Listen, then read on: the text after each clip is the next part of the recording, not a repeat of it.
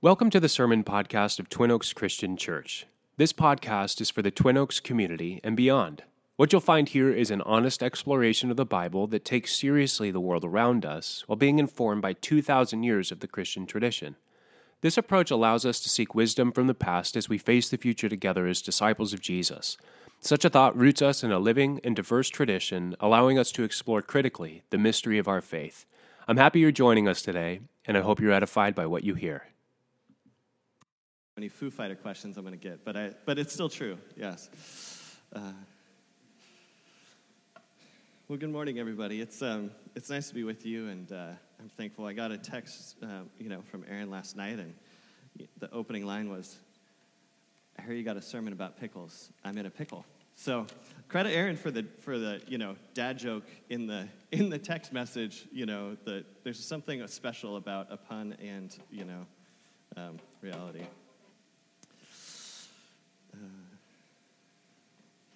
So, yeah, the so spoiler alert, we are going to talk about pickles, but it's not exactly a sermon about pickles. You are the pickle. It's a metaphor. So, the spoiler, that's that's the that's the head process. So, um, so this will be a focal point. Um, I am a tactile and experiential learner, and so I brought a pickling cucumber as a demonstration. But before we get to pickles, um, I have a A question. Um, there are a few things that I obsess over and pay a lot of attention to, um, but there's also, I have a certain immense of, uh, a little bit of a lot of things. It's kind of, I kind of, I'm the fact guy, the random facts about things. And so the the question I have for you today as we start is, does anybody know what the most read book of the twentieth century was? You're in church, so it's the thing you're thinking. The Bible, yeah. So that's when it when in when at church or Sunday school, it's it's Jesus or the Bible. So I'll start there, and then you know. Um, the, anybody know what the second most read book was? It's the Lord of the Rings. Yes, exactly. So so to start, um, so to start, I wanted to give an example of Lord of the Rings, and so I really appreciate it in the prayer today, um, as we read the Lord's Prayer and the fruit of the Spirit to be evident in our lives. That is, that's what we're talking about. That's that's the whole um, point of our time together is, is what the kingdom of God looks like in our lives and how, um, what cultivating the fruit of the Spirit in our lives looks like. And um, one of the things I'm most grateful about, about the Imago Dei in us is how art can teach us and reflect um, truth in a in an interesting way. And sometimes it's hard to find um, analogies. We think of a lot of different things about what the kingdom of God is like. Jesus said a lot of different analogies, a mustard seed, which that correlates to our pickle making, a lot of different things like that. Um, but there's the point in uh, book one of The Lord of the Rings, The Fellowship of the Ring, where the hobbits have, a, have um, le- left the Shire and found themselves quickly pursued by the ring race, the Black Riders. And they, their lives are in great peril from jump as soon as they as soon as they begin their journey, and um, they have just made it to the last homely house, to Elrond's home, Elrond the, the elf lord, who um, whose home is called Rivendell, and so um, I wanted to. This is just a little paragraph after the hobbits are in Rivendell, and they've they've experienced great peril in their past. And they know that great, even greater peril beyond all they can imagine is coming forward. They're about to go to the middle of the last place anyone on earth wants to be, to Mount Doom in the middle of Mordor, which is, you don't want to go there, and that's where they're trying to get to. And so this is this is a little um, spot of, of what I think being a resident of the kingdom of heaven is like. For a while, the hobbits continued to talk and think of the past journey and of the perils that lay ahead. But such was the virtue of the land of Rivendell that soon all fear and anxiety was lifted from their minds. The future, good or ill, was not forgotten, but ceased to have any power over the present. Health and hope grew strong in them, and they were content with each day as it came, taking pleasure in every meal, in every word and song.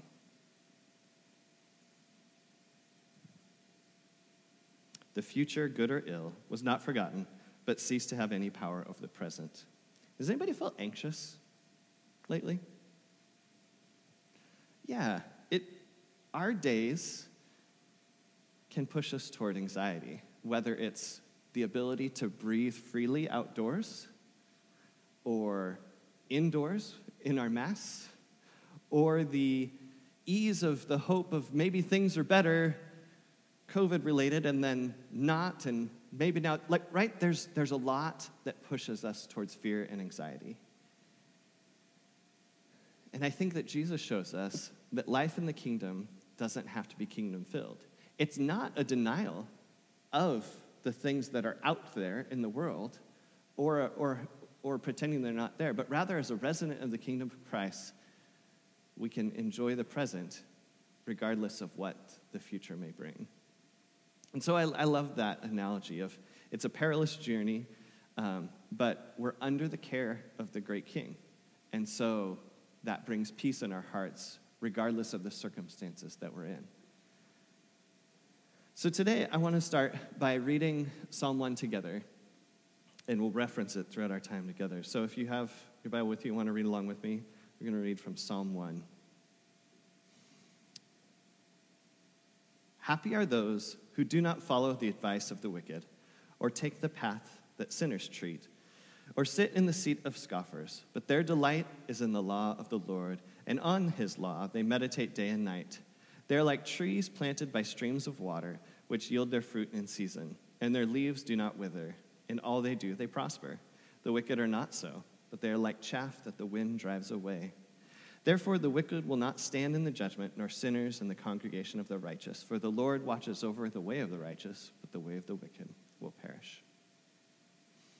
So as we talk today about spiritual disciplines or soul training, these are these are ways of talking about spiritual formation, the, the spirit-driven process of forming our hearts to be like Christ. Um, Some things, uh, often we think of this soul training or spiritual disciplines as lofty and high and holy things that are this upper echelon that we do in this sanctuary and only in the most quiet and, and specific moments of our lives.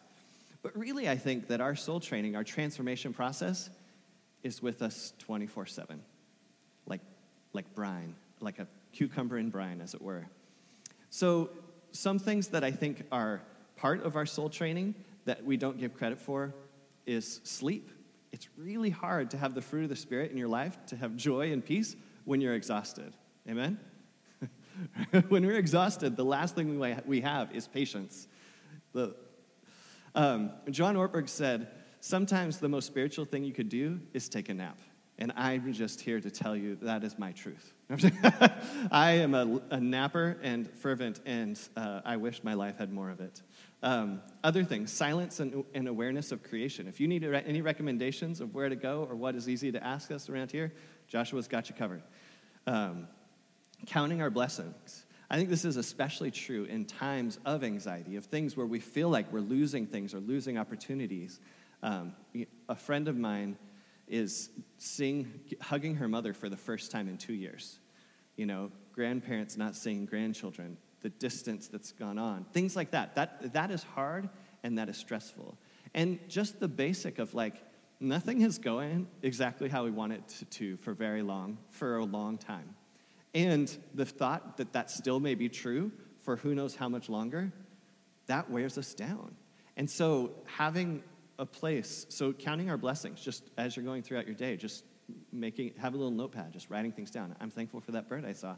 I'm thankful that our church has windows to look outside and see the beautiful sky, right? You know, those little things that we take for granted can really help us to change our perspective. Praying Psalm twenty-three, making sure we keep margin in our life, obviously reading scripture, prayer, solitude. These are all pieces of the overall puzzle.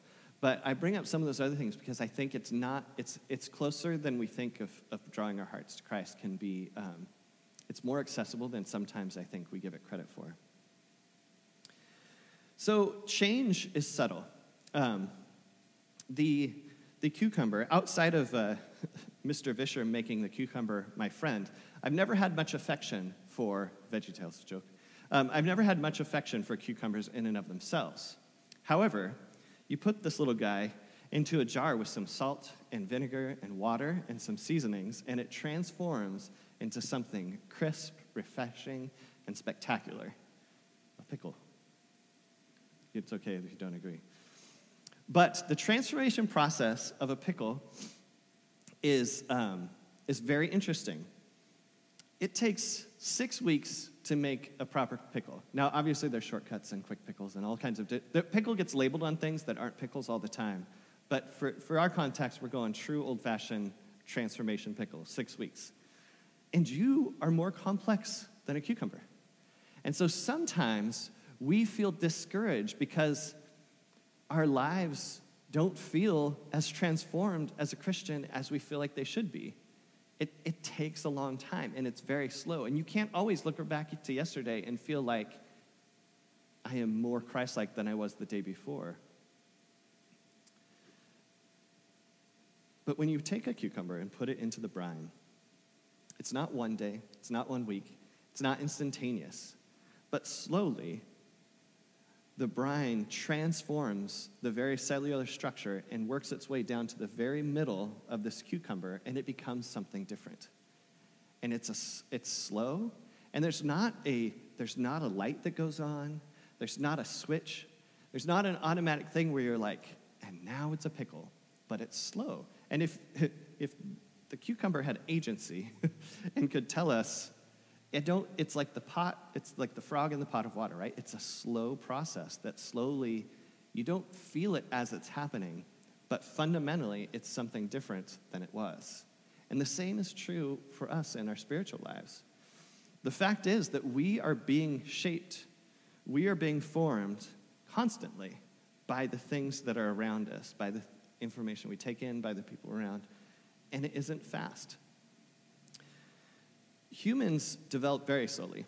How horrible would the world be if babies could walk as soon as they were born? Right? That would be, like, human beings have such capacity. Uh, Andy Crouch says uh, authority that humanity has is the capacity for meaningful action. We are able and capable of doing so much, but we develop so slowly. A lot of animals walk instantaneously upon their birth. That's how they survive. They they walk around, they eat the grass, they drink the milk, and, and that's and they stay keep up with their parents because they don't carry them. You know, that's that's an instantaneous thing. But humans are very, very slow. You know, our the human brain doesn't stop developing until around mid twenties, right? Like, as someone who has worked with college students for a long time, I say amen to that. I have plenty of evidence to the same, right? And our spiritual formation also is not fast. And so th- take that as an encouragement. On this slide here, there's a picture of a book that I found that um, is very much one of the most American capitalistic things I've seen. In a Hurry to Be Holy, Short Devotions for Busy People. I'm here to tell you, this will not work. This will get a checkbox. The hurry and holiness are words that do not go together. That is a fault. That is a, a literal dichotomy and are completely incongruent. That is not a thing that can be true. I don't know how many how many copies of this book were sold, but I am sure that it won't actually help change your life. You can check a box that you said you had your devotions for the day, but it actually isn't something that's formative for you. Um, it's the McDonald's of spirit. There is no McDonald's of spiritual formation. I'm sorry to tell you. This is a thing that This, we are like the cucumber. We need to be embraced and surrounded by brine and good things to become who Christ-like. It's not, it's not something that's automatic. So sanctification, the process of becoming Christ-like, is the pickling in our lives. Um, so after salvation, becoming a kingdom citizen. And part of our frustration is that we often measure the wrong things. Right? This is what the Pharisees did. And a hindrance to our Christ-likeness is the false narratives that we believe, that God doesn't love us, or I have to be good enough to be able to go to God. I got to make sure that I've checked all the right boxes or, or done all the right things for God to be happy with me. And often we measure the wrong things. A dominant narrative in Christian circles and a terrible sign of legalism is that if you're really holy, God will bless you. You've, that's an idea I'm sure that you've heard and, and come across before. Um, however, what we mean by blessing is part of the issue. I don't, that's not untrue. I think God will also bless you if you're not holy. It's it's not something that we earned. It's by grace, right? Um, but the be like this, don't be like that. The gospel of sin management is part of the issue. And so we have a broken view of blessing. It can be er- interpreted by the size of our house, um, the attractiveness of our spouse. if your mouse... If there's mouse in your house? Sorry, it was, there was a rhyme there. I had to find the next thing. I don't know what it is. But, you know, right, you, we, we've seen this before. Oh, God has blessed them. Look at look at how wonderful his family. If your kid, if the kids are put together on Sunday morning, shirt tucked in, comb hair, oh, God has blessed you. But if you show up with your head, you know, kid with hair sticking up and, you know, they didn't brush their teeth, like, I don't know. Are they really doing, right? Like this, we have felt this before. We, we've known what that's like. And so, you know, the fact is, is our kids' behavior is not indicative in and of itself of whether God has blessed us or not. In fact, in a lot of ways, you know, Christ, I think that Jesus was serious about the, it's hard to be Christ-like if you're really, really, really rich. So in some ways, the size of our house can be an inverse correlation to our capacity to experience the blessings of God. I'm not saying you have to go sell your house. I'm just saying that's the wrong measure of whether... Um, Where it's, there's no checking boxes or voting for the right person that makes us more or less holy. Holiness, defined by Dallas Willard, is simply a life that works well. That sounds, I, I know that's a really simple definition, but simply a life that works well. It's not being holier than thou. It's not religious perfectionism. It's the life that works well because we're rooted in another world, the kingdom of God. And the fact is, we're so used to life not working that a life that works well is abnormal. And so I think that the, the life in the kingdom of Christ, of life working well, is having the appropriate power and the strength to do what we ought to do when we ought to do it. So the, the goal of the Christian life is simply not to do the wrong things, and the focus on just not doing the wrong things is the gospel of sin management, but rather to become the type of person who naturally wants to do the right thing in the right time. So even if you don't kill your neighbor, but you wish them dead, is still missing the mark, right? It's wishing blessing and, and, and, and life upon your neighbor. That is, that is the kingdom living, the power to act as we ought. And again, Psalm one one, how happy is the one whose life is rooted in the kingdom. It's a life that works. Psalm one three, like trees planted, yielding fruit. That's a, so, such an interesting thing about fruit and planting. When you when you plant a seed, you plant a seed to grow cucumbers. You know, it takes all summer to grow, and it takes over, and you've got vines and whatever. But the the yield, the fruit, is plentiful. I guarantee you, if you have a friend that grows cucumbers, when harvest time comes, they'll try to give you cucumbers because there's so many, right? That's why we pickle them, because they're so abundant when they happen. But it, you can't force fruit to grow. To my to, I don't know about I don't know about y'all, but my tomatoes have been very low yield so far this year. We've gotten a few, but they're just slower. And there's not there's there's things you can do to help it out, but I don't produce the fruit. I planted the right number of tomatoes. I watered them, but there's something about I don't the weather this summer or something. We're just getting less than we did last year normally. Normally we've, we're a few batches of fresh salsa in, and we've yet to make any. We're just kind of doing them one at a time. And that's the interesting thing about fruit. It's not something within our direct control. But what we can control is, is cultivating our own soil of our hearts so that the fruit can be plentiful and it will appear when the time comes. So I want to talk, I want to talk a little bit about hurry, like our devotional, in a hurry to be holy. Hurry and striving cause arrested development in our kingdom citizenship. James Bryan Smith Uh, says that hurry is an inner condition that is fear-based.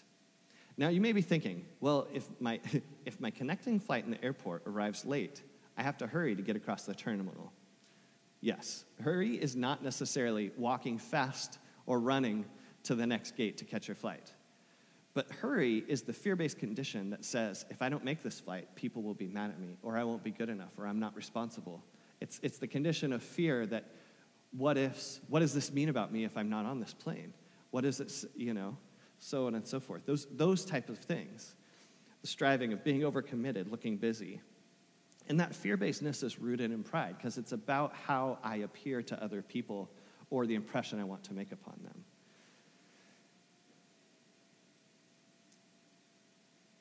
So the two greatest enemies of holiness, as described by Dallas Willard, are perfectionism and legalism. These were the two things that the Pharisees did really well. You can't out-perfectionize the, the Pharisees, right? Like, they they had it locked in. They had it together. It was very organized. There's a checkbox. It was all the right things in all the right ways at all the right times. And they were very judgy of everyone else who didn't do it likewise. Um, so in Matthew five twenty, um, Jesus said, "For I tell you, unless your righteousness exceeds that of the scribes and Pharisees, you will never get into the kingdom of heaven."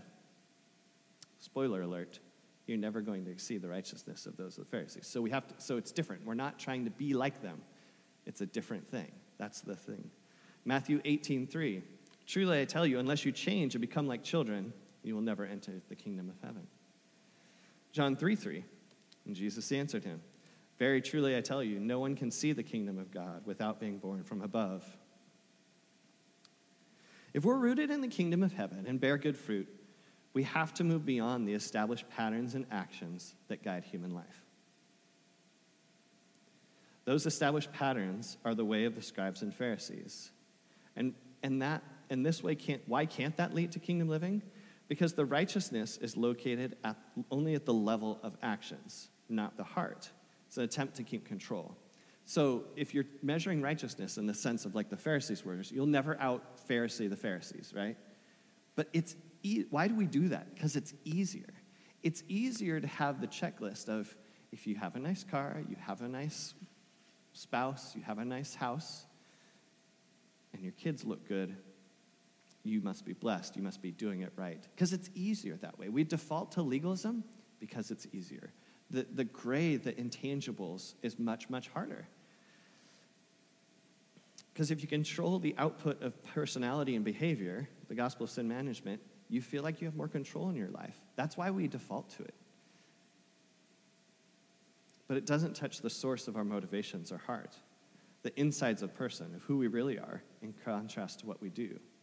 So that's why when we talk about spiritual formation, that's why the, the pickle is such a good example, because we have to immerse ourselves in kingdom living, immerse ourselves in, in the brine of the Holy Spirit to make our hearts open.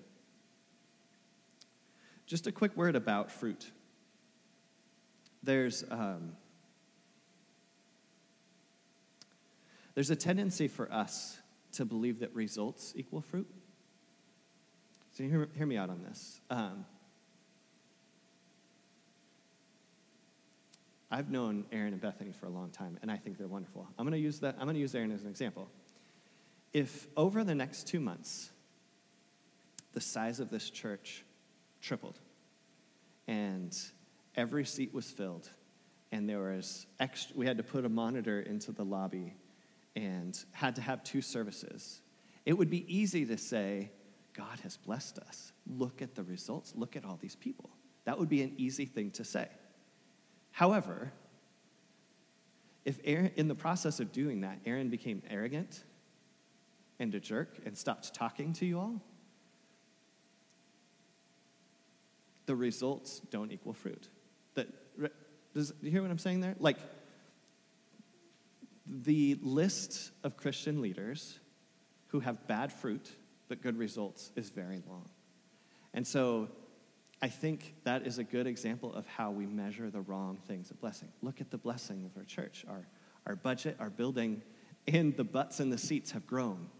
Clearly, God has blessed us. And that can be true. I'm not saying that that's a bad thing necessarily, but I'm saying the more important thing is love, joy, peace, patience. That is from the Holy Spirit. A charismatic individual can wield great power over people, but that doesn't mean that it's from the Holy Spirit. So I think that's a good example. You see how tricky that is of the fruit? We have a tendency to measure the wrong things of what we count as blessed. Um, in today's world, in twenty twenty-one, if Eugene Peterson were just starting out in ministry, I don't believe we would ever hear of him. We would never have the message. We would never have the beauty of his poetry, of his writing, and his push towards spiritual formation. He wouldn't get a platform because he's not great on Twitter. He's not a trendy dresser, and he's not a dynamic speaker. But he is a poet. In my life, and the faith of many countless others is better because of his faithfulness. But he never had a big church. He never had a large platform. And if it weren't for that publisher fifty years ago that, that gave him his first book deal, we never hear him. And today, because of the way the industry and business works, we would never hear of him. So that's that's the cautionary tale I have about results don't necessarily equal good fruit. Um, and that's why relationships matter so much, because that charismatic leader, the, the more touch and accountability that gets lost in the process, the more it can go to his his or her head, and it's all about the individual and not the work of Christ and the Holy Spirit going on. Because so many start with good intentions and then end up in bad places. And I'm sure you're thinking of someone in your in your mind that, that that's happened to. Um, is I think it's because we, we ch- the brine got changed from what pushes us towards kingdom living to measuring the wrong thing. Sorry, that was a little that was off topic, but it was it was on topic, but it wasn't in the notes. So I but I I I, ho- I hope you're tracking what I mean by that. Jesus lived that light out in the open. And so hypocrisy comes when we run from cover, right? When we detach from relationships. It is easier to do things by yourself. It's harder to have a group of people to come together and do it together and to work. Collaboration in leadership is harder than authoritarianism. It's just true. Hypocrisy comes when we live our lives hidden from each other, when we flee from vulnerability, and our relationships flatten and we lose depth. And that's when abuse happens and exploitation. So I heard this quote a while back, and I don't remember who it's from, so I'm sorry I can't cite it directly, but the best indirect proof of Jesus' divinity was that he went on a camping trip for two and a half years with a bunch of men who still believed that he was the Messiah afterwards. Right? Like, that that is not a flattened relation. That is a very engaged and very um, ongoing thing. The life in the kingdom of Christ breeds authenticity. And so the rootedness in the kingdom, Psalm one, happy is the one, blessed is the one whose life is in the kingdom. It transformed the inner self, allowing us to become like Christ. One could say we are pickled. The actions-focused living is only a gospel of sin management. So if we're only focused on what our exterior results look like, that's the wrong thing. But in the kingdom, when we're wrong about something, we don't have to hide. We know where help is, and we know where to get help, and we don't, and we are willing to ask for it when it's there. We don't have to cover it up from ourselves or from God. The path forward is not through hypocrisy. I think that's one of the most interesting things about sin is that God, who we all will say is omniscient and knows everything, there's nothing we can hide from God, yet still after sin, we think that we have to keep it a secret from God. But yet, one of the best things to do is to say, God, yeah, that's, I just did that. And to be honest, and I'm not sure I'm mad about it either. I kind of liked it. You know, like honesty is a good starting point with God. God can handle it, whatever that thing is. The same as if, if the hard things theologically that we struggle with, like, God, I don't understand this. It seems like this is what the Bible says. I don't like it. That's okay. And that's why I look back on Eugene Peterson. It's one of the things he talked about in um, A Long Obe- his book, A Long Obedience in the Same Direction, is that life is too short to make sense of, of the God of the universe and the cosmos. One lifetime is not enough to make sense of the world or, or our relationship to God. And we ha- we have to rely on those who have gone before us and those around us to help make sense of the world. So, don't be resigned to stay where we are right now. Change is gradual. We plan and act in, a quarter, in, a, in order to cooperate with the grace of God. In the areas in which we fail, we learn to do, do things which make a difference. Take actions. Practice soul training exercises. Not every single thing works for everybody. I find for myself that I pick a thing and I focus on it for a while, and then after a month or two, I have to focus on a different thing. So I'm going to focus on, you know, reading through the book of John this week, this month, and and spend a lot of time and, and understand Jesus' words. And then in the next month, I make, make a focus of something that's hard for me to do is time in solitude. Now, I may focus that on for a month. That's never going to be a primary driver of all that I do all the time. I'm too, I'm too uh, relational and like to be with other people too much. That is a very, very, I have to be intentional about that, and it's a very difficult thing. But um, practice things. And if it doesn't stick for you, move on. It's okay. We, but we can change. We can step into grace. Your life is like a tree. It, it dig down roots, the mustard seed of faith. Trees work by digging their roots in the soil and reach the far nutrients. In that similar way, the brine that's around us. And so my encouragement to you this week is, is to dig deep and to brine well, and to try to figure out what brine is influencing you. What what is shaping you right now? What what is what are the things that are transforming you day to day? Um, we often end up in habits and patterns of reading and watching and listening because it's what we've done. And slowly over time, those things affect us. And so I would encourage you this week, it, as part of a soul training exercise, is to not call anybody names. That can be, it's, I, you're like, I don't call people names. Um, my pastor a few years ago challenged me on this right during the election season. So that was that was a tricky one, right? Anybody? Yeah? Um, is to not call people names. And then he he took it a step farther and said, or listen to people who do. I was like, well, that's not very fun, because it can be entertaining to watch someone tear someone down. It's true. It can be fun. And so it caused, so that that's something I would encourage you this week. Just, it's a little bit random, and I'm picking something a little bit like out of the ordinary, is as you think about what your brine is, is to try to see like, oh, am I participating in things that are calling other people names or putting other people down? Because that's not from Jesus, no matter what. If it's if it's making fun of or exploiting someone else for some other purpose, whether they're right or wrong, putting labels and calling people's names is not something that is a, that's not love. It doesn't breed joy or peace or patience in your life. So um, how we talk of people, talk about people or hear others talk about people flavors our brine.